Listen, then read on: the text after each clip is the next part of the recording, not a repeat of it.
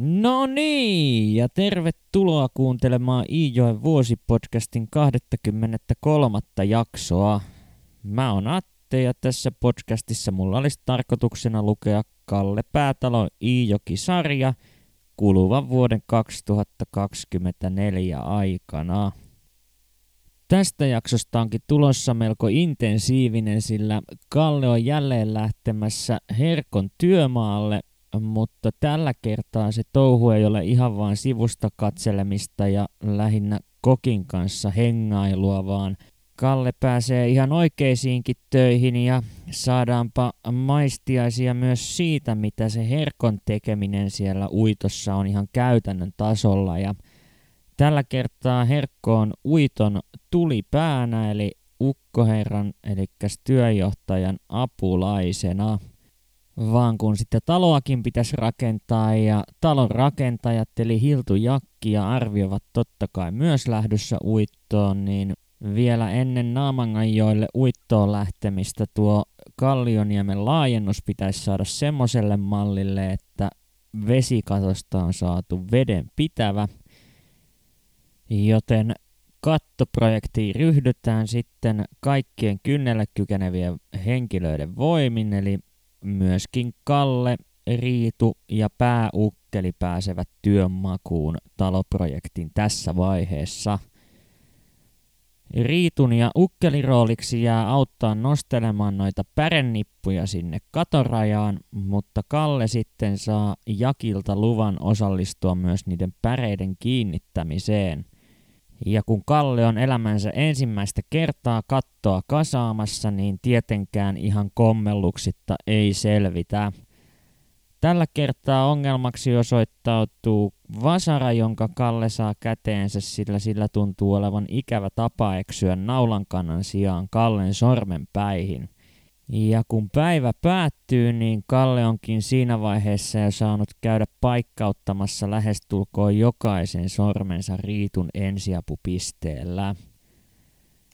Takaiskuista huolimatta tuo katto kuitenkin saadaan kasaan ja miehet sitten lähtevät porukalla kohti Naamangan jokea. Ensin Kalle, Jakki ja Arvi kävelevät kolmestaan tuolta Jokijärveltä Papin kylälle ja Papin kylällä sitten on enemmänkin tuonne uittoon menossa olevaa sakkia koolla. Ja kun auton omistaminen vaan yleistyy jatkuvasti, niin on selvää, että ei sieltä Papinkylältä enää matkaa jatketa kävelle, vaan isompi porukka pakataan kuorma-autoon ja kuorma-autolla matkustetaankin jonkin matkaa, kunnes on pakko siirtyä kävelymiehiksi, sillä Naaminganjoelle tukinuittoon ei tietä kulje ja itse asiassa olosuhteet ovat niin heikot, että edes polkua pitkin ei tuo porukka pääse kävelemään, vaan loppumatka täytyy taittaa poluttoman metsän läpi rämpien. Ja kun kevättä eletään, niin totta kai mettä on vielä täynnä lunta, joten millään tavoin helppo matka tuo ei ole taitettavaksi. Tämän matkan vaikeusastetta lisääkin vielä sitten semmonen seikka, että kenelläkään ei tietysti ole minkäänlaista karttaa, jonka avulla taivaltaa tuonne Naamangan joelle.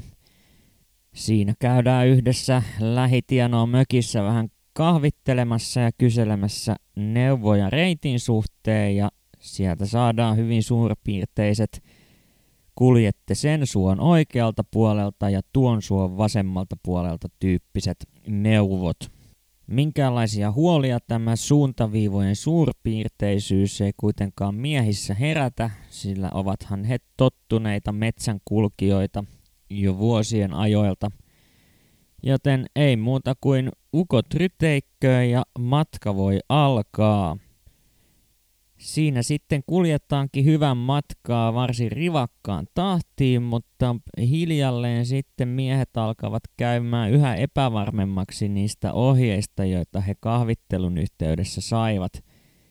Jostain syystä ne lukuisat kiertäkää tuolta ja kiertäkää sieltä tyyppiset ohjeet eivät olekaan painuneet miesten muistiin ihan niin hyvin kuin alun perin he ehkä ajattelivat. Ja vähän siinä ruvetaan epäröimään ja miettimään, että mitäs nyt, mutta sitten Jakki Jakki hoksaakin hangesta toisen seurueen jalanjäljet.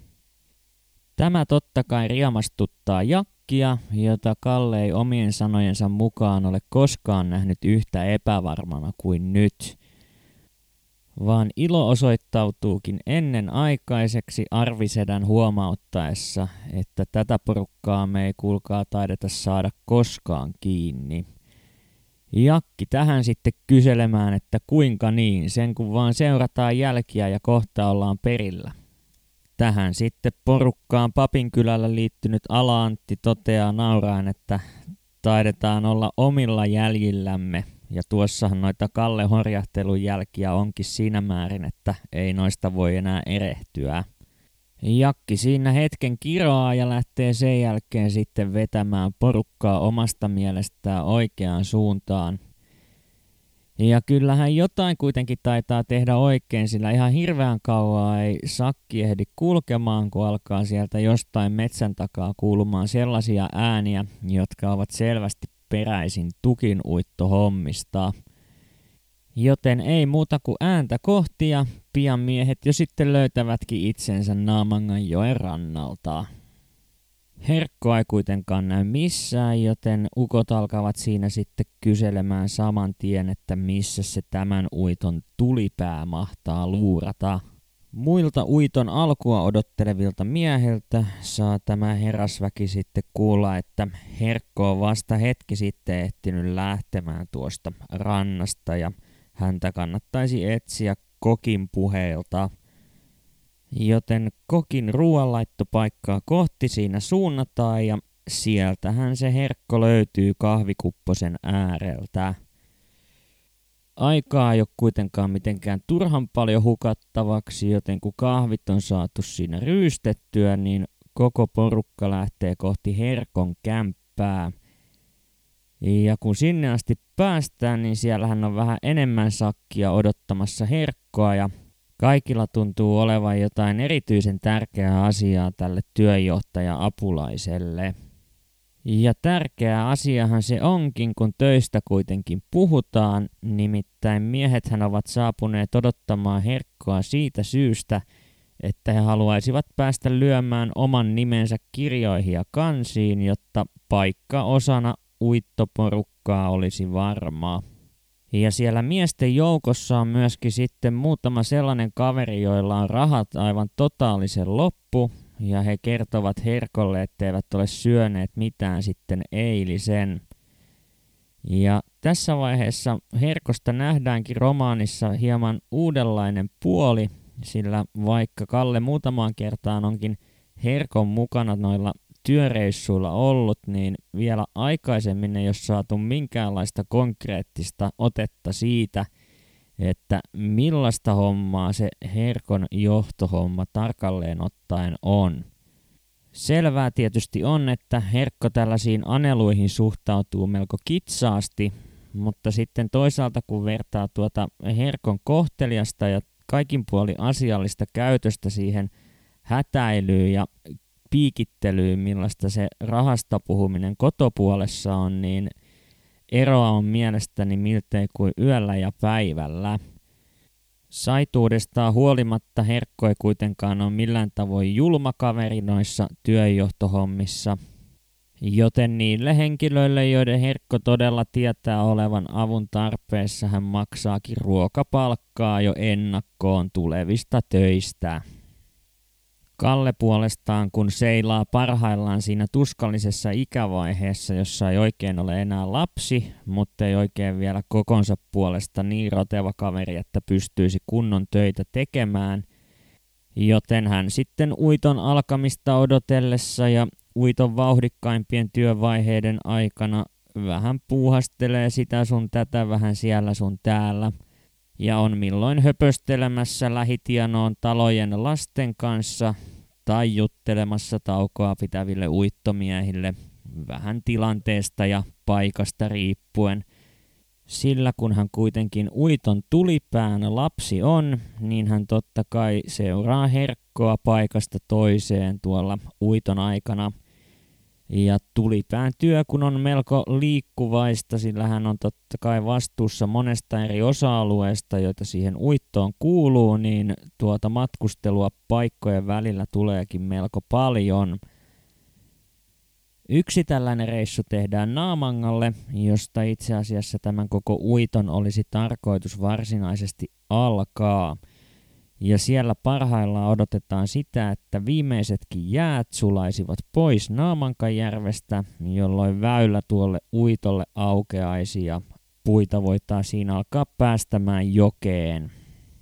Ja kun tuommoinen jään sulamisen katselu sattuu jostain syystä olemaan aika tylsää puuhaa, niin yhtenä päivänä Kalle sitten keksii, että mitäpä jos hän valjastaisi kuulantyöntäjän taitonsa tosi toimiin ja kysäiseekin siinä yhtä malttamattomina kuin Kallekin tuota uiton alkua odottelevilta työukoilta, että mitäs veikkaatte, saanko minä työnnettyä tällaisen kivenmurkulan tuonne jäälle asti tästä laiturin nokasta? Miehethän ovat totta kai sitä mieltä, että ei tule onnistumaan, mutta miten tuossa työnnössä sitten loppujen lopuksi käy, niin kuunnellaanpa seuraavaksi katkelma huonemiehen pojan sivuilta 500 ja 501, josta selviää tämä vedonlyönnin lopputulema. Tälläsin vasemman jalkapohjani puoliksi laiturin reunimmaisen lankun yli ja kallistin itseni takanojaan. Kiskaisin sisäkaluni pullolleen ilmaa ja riuhtasin sillä mielellä, että kiven on lennettävä jäälle. Heti sormieni irrottua kivestä minulle tuli hätä tasapainostani. Olin saattanut kiveä niin pitkään etunojaan, että tasapainon tavoittaakseni minun olisi pitänyt hypätä vähintään yksi askel eteenpäin. Viuhdoin käsivarsillani ilmaa kuin lentoon lähtevä varis, mutta kun en pystynyt hyppäämään eteenpäin, rupesin hojeltumaan veteen. Hädissäni roppasin vasemman käteni sormet saappaitaan yhä ihailevan panuman pojan lyyssin kaulukseen. Kun laiturilankkujen välissä ei ollut rakoja, ei toisen pohkeensa päällä istunut mies saanut otetta. Villisti karjaisten panuman poika puukertui laiturin reunalta pää edellä. Sukelsimme luultavasti samaan aikaan. Korvissani kihisivät vesikuplat, enkä muista veden tuntuneen edes kylmältä, kun riuhdoin uimaliikkeellä pintaa kohti. Olin joutunut kärsimään uimataitoa hankkeessani lukemattomia remmiapeleita, mutta kuitenkin minusta oli loppujen lopuksi kehittynyt kestävä, jos kohta hidas uimari. Ilma ei vielä meinannutkaan loppua keuhkoistani, kun pääni puhkaisi vesipinnan. Samaan aikaan pulpahti sukkelosta myös Panuman poika. Kun vesi oli vetänyt Panuman pitkän tukan alas otsalle, hän tuskin näki minua. Sylen päässä, kasvot minuun päin, vettä sylkiä ja käsillään tavoitellen tämä ulvahteli – Saatanan poika, perkeleen! Upposimme molemmat uudestaan ja saimme jälleen nuppimme samaan aikaan vedenpinnan päälle. Tämä hyökyyli uusiutui useita kertoja ja aina päittemme ollessa ilmassa paduma karjahteli. Perkeleen poika, saatanan poika! Pääsin lopulta laiturin viereen, josta nauravat miehet kopeloivat kiinni vaatteisiin ja lennättivät minut lankkulavalle – eikä myöskään Panuma viipynyt enää pitkään vedessä, sillä kaverit kiskoivat hänetkin heti perässäni laiturille. Kuiville päässeen Panuman sappi kiehahti entistä pahemmin. Päästyä jaloilleen hän hyökkäsi minua kohti kourat roppaus valmiina. Yritin lähteä mahdollisimman liukkaasti karkuun, mutta kun saappaitteni varret, housunlahkeet ja vieläpä flanellipaitani sisusta pullistelivat vedestä, kävi pakoon meno toivottoman raskaasti. Lisäksi heti laiturilta alkoi vastamäki. Vesi turskahteli ja roiskui ympärilläni, ja minusta tuntui, että en saa jalkaa toisen edelle. Arvelen, että Panuman pojan askeleet olivat yhtä raskaita, koska paljon lähes puoli rinteessä, kun karjumalla noituvan, uhkailuja ulvahtelevan miehen sormet rupesivat kopeloimaan lyyssini selkää. Olin siihen asti kuullut hätäni läpi miesten naurua. Sormet eivät olleet vielä saaneet pitävää otetta kauluksestani, kun miehet alkoivat älähdellä. Vahingossahan poika sen teki. Elä viitti puuttaa kättäsi tuommoiseen rääpäleeseen. Elä helvetissä, Panuma. Se on tulipiipun poika. Tosiaankin, sehän on päätalon poika. Hartioitteni kopeloiminen loppui. Lääpästyneenä ja jalat kuin halvautuneena tuuskahdin kontalleni tien viereen. Käännyin siitä istumaan ja vain hampaitani puremalla pidin itkut sisälläni. Nyyhke hytisytti rintaani ja kyyneleet tietysti puristuivat, mutta kun kasvoillani valui järvivesi, niitä tuskin kukaan huomasi. Joku miehistä toi lakkini. Ja sellaisissa merkeissä päättyivät Naamangan kuulakarnevaalit. Herkkohan totta kai pamahti sitten pian tämän jälkeen paikalle ja vähän kyseli, että mitäs täällä oikein tapahtuu, kun poika on litimärkä. Mutta ei sitten kuitenkaan vetänyt siinä sen suurempia hulabaloita päälle, vaan auttoi Kallea kuivaamaan vaatteensa ja vei hänet vaihtamaan uuden alusasun kastuneen tilalle. Siinä sitten jo seuraavana yönä sää muuttuu niin suosiolliseksi jäiden sulamisen suhteen, että jo seuraavana päivänä pääsevät työmiehet aloittamaan tuon tukkien uiton. Ja kun hommat on saatu naamangalla käyntiin, niin Herkon tuleekin sitten jo tarve lähteä muualle hommiin, joten Herkko ja Kalle palaavat tuonne Naamanganjoen kämpille, missä Herkko pitää tukikohtaansa – mutta ei Herkko siellä ehdi kauaa vanhenemaan, kun hänen tulee jo lähteä alajuoksulle selvittelemään tuota tukilaskun etenemistä. Kalle ei kuitenkaan tällä kertaa lähde Herkon mukaan, vaan hän jää tonne kämpille ja siellä hän sitten iltasella pääsee kuulemaan tällaisen sananvaihdon, joka käydään ukkoherra Hakalan ja kokin apumiehen välillä – Nimittäin ukkoherra käskee tuon apumiehen viemään Naamanganjärven padolle, eli tammelle sellaisen sanan, että sieltä pitää poistaa kahdeksan lankkua tammesta, jotta vesi saadaan virtaamaan vähän kovempaa. Eikä siinä, sanaa lähdetään viemään ja seuraavan päivän koittaessa Herkko ryntää yhtäkkiä kämpille aivan hikisenä ja hengästyneenä ja ryhtyy kyselemään Hakalalta, että sinäkö oot käskenyt poistamaan virran tammesta kahdeksan lankkua? Hakala toteaa tähän, että ei hän kahdeksaa käskenyt ottamaan pois, vaan kaksi. No, kahdeksan sieltä on kuitenkin lähtenyt ja se tarkoittaa sitä, että koko uitto työmaa on lähestulkoon totaalisessa kaauksessa, mutta tilanne on onneksi saatu jonkinmoiseen hallintaan ja kun Herkko on saanut asiansa siinä selvitettyä, niin hän ilmoittaa, että hän kyllä syö tähän väliin jotain pientä, kun ei ole sitten eilisillan syönyt yhtään mitään. Hakala siinä sitten puolestaan lähtee omiin hommiinsa ja kun Herkko ja Kalle jäävät kahden, niin Kalle ei tietenkään voi olla kertomatta Herkolle, että kyllä se Hakala kahdeksasta laudasta puhui, vaikka äsken muuta väitti.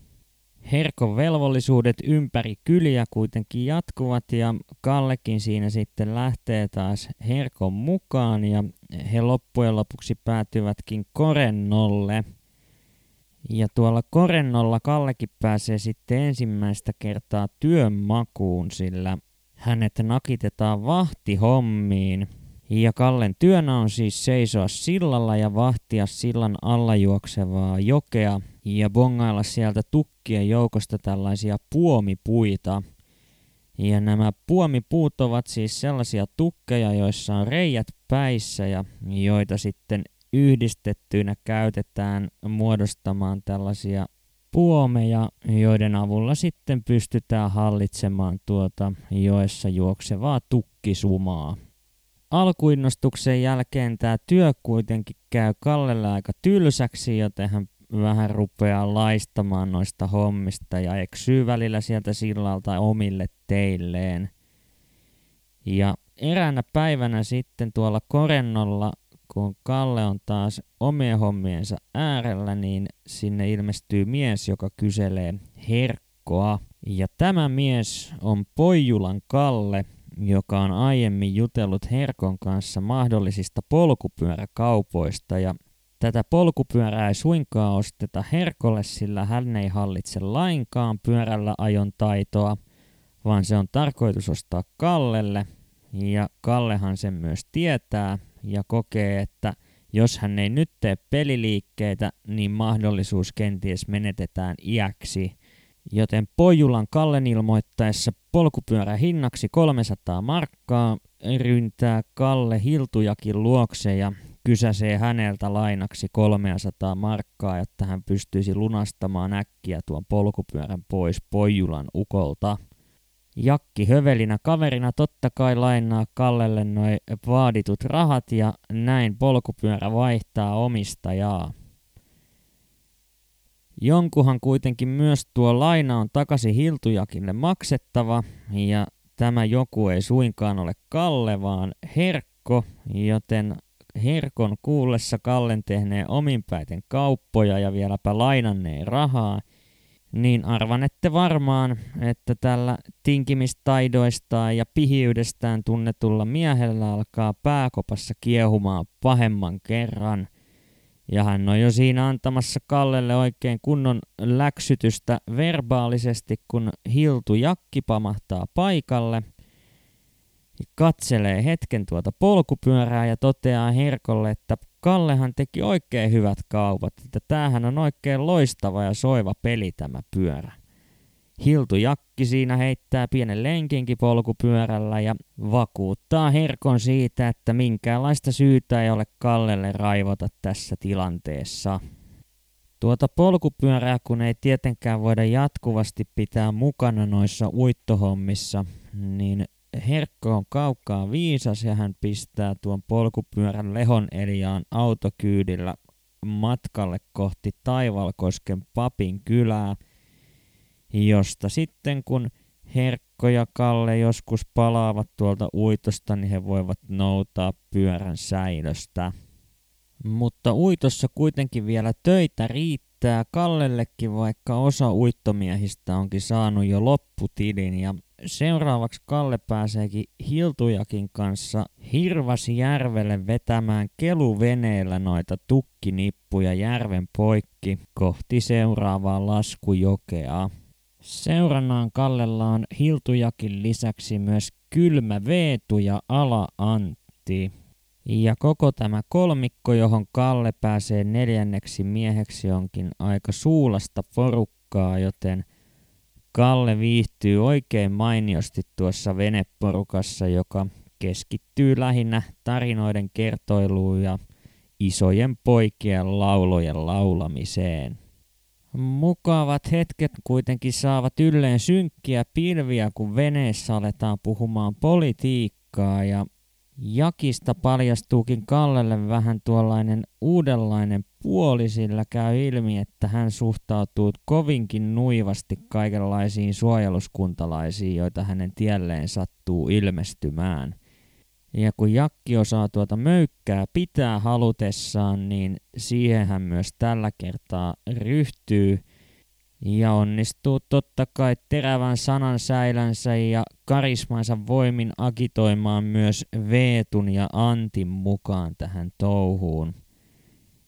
Ja siellä on sitten yksi sellainen isompi porukka, joka on Jakin mukaan täynnä suojeluskuntalaisia ja he päättävätkin, että nyt lähdetään vähän aukomaan turpia noille kavereille, joten ukkojen ollessa siellä rannassa, niin – Tämä vene suuntaa samoille nurkille, rantautuu ja Kallea lukuun ottamatta kaikki miehet nousevat myös veneestä pois ja aloittavat saman tien aivan armottoman suun soittamisen näille miehille.